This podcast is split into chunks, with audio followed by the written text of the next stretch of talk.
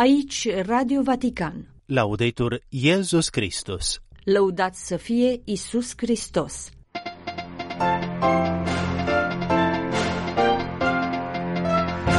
Cel care ține postul cu simplitatea inimii redescoperă darul lui Dumnezeu în care își găsește împlinirea mesajul papei transmis vineri pe platforma de socializare X. Bărbat și femeie, chipul lui Dumnezeu, ideologia gender anulează umanitatea. Sfântul Părinte participanților la un simpozion despre vocații. A doua predică pentru postul mare vineri în cetatea Vaticanului cu participarea Papei Francisc.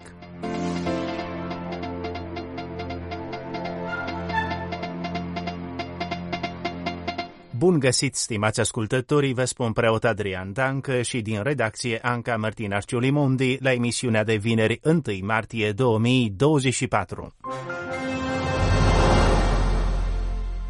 Postul trăit ca experiență de renunțare îi face pe cei care îl practică în simplitatea inimii să redescopere darul lui Dumnezeu și să înțeleagă realitatea noastră de făpturi create după chipul și asemănarea sa, care în el își găsesc împlinirea. Se citește în mesajul transmis vineri pe platforma de socializare X, fosta Twitter, de la contul papei în nouă limbi, Aaron Pontifex, în contextul de postire și pocăință din timpul liturgic al postului mare.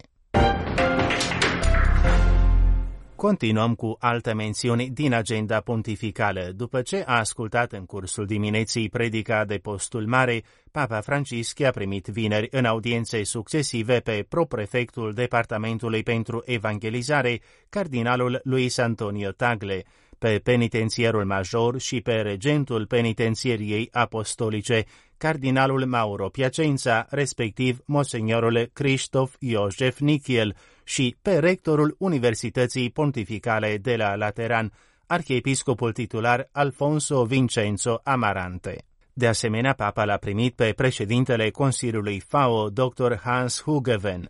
Tot vineri, papa a primit în audiență participanții la simpozionul Vulnerabilitate și Comunitate între primire și incluziune.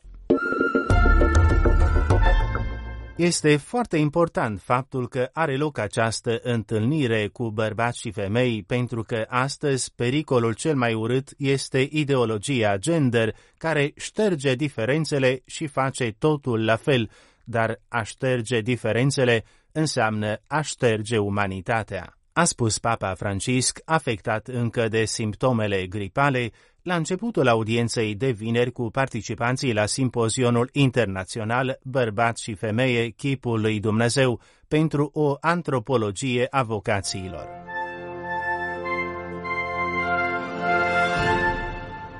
Gesù, luce del mondo. Per noi oggi questa è una verità creduta, proclamata. Afirmația lui Isus, Eu sunt lumina lumii, din Evanghelia după Sfântul Ioan, capitolul 8, s-a aflat în centrul celei de-a doua predici din postul mare, ținută de predicatorul casei pontificale, cardinalul Raniero Cantalamessa. Explicând că expresia lumina lumii își schimbă cu totul sensul în funcție de modul în care se ia expresia, ca genitiv obiectiv sau ca genitiv subiectiv, adică în funcție de faptul dacă lumea este obiectul luminat sau, în schimb, subiectul care luminează, cardinalul Cantalamessa a explicat că Isus este lumina lumii în sensul că El luminează toate lucrurile. Isus făcând în privința lumii ceea ce face soarele în privința pământului. Soarele, a explicat, nu se luminează sau nu se descoperă pe sine însuși, dar el luminează toate lucrurile care sunt pe pământ și face ca totul să se vadă în lumina potrivită. L'espressione luce del mondo ha due significati fondamentali. Il primo significato è che Gesù è la luce del mondo in quanto La sua è la suprema e definitiva rivelazione di Dio all'umanità. Predicatorul casei pontificale a precizat însă că expresia lumina lumii are două înțelesuri fundamentale. Potrivit primului înțeles, Isus este lumina lumii în sensul că El este revelația supremă și finală a lui Dumnezeu pentru umanitate, așa cum se spune la începutul scrisorii Sfântului Apostol Paul către evrei.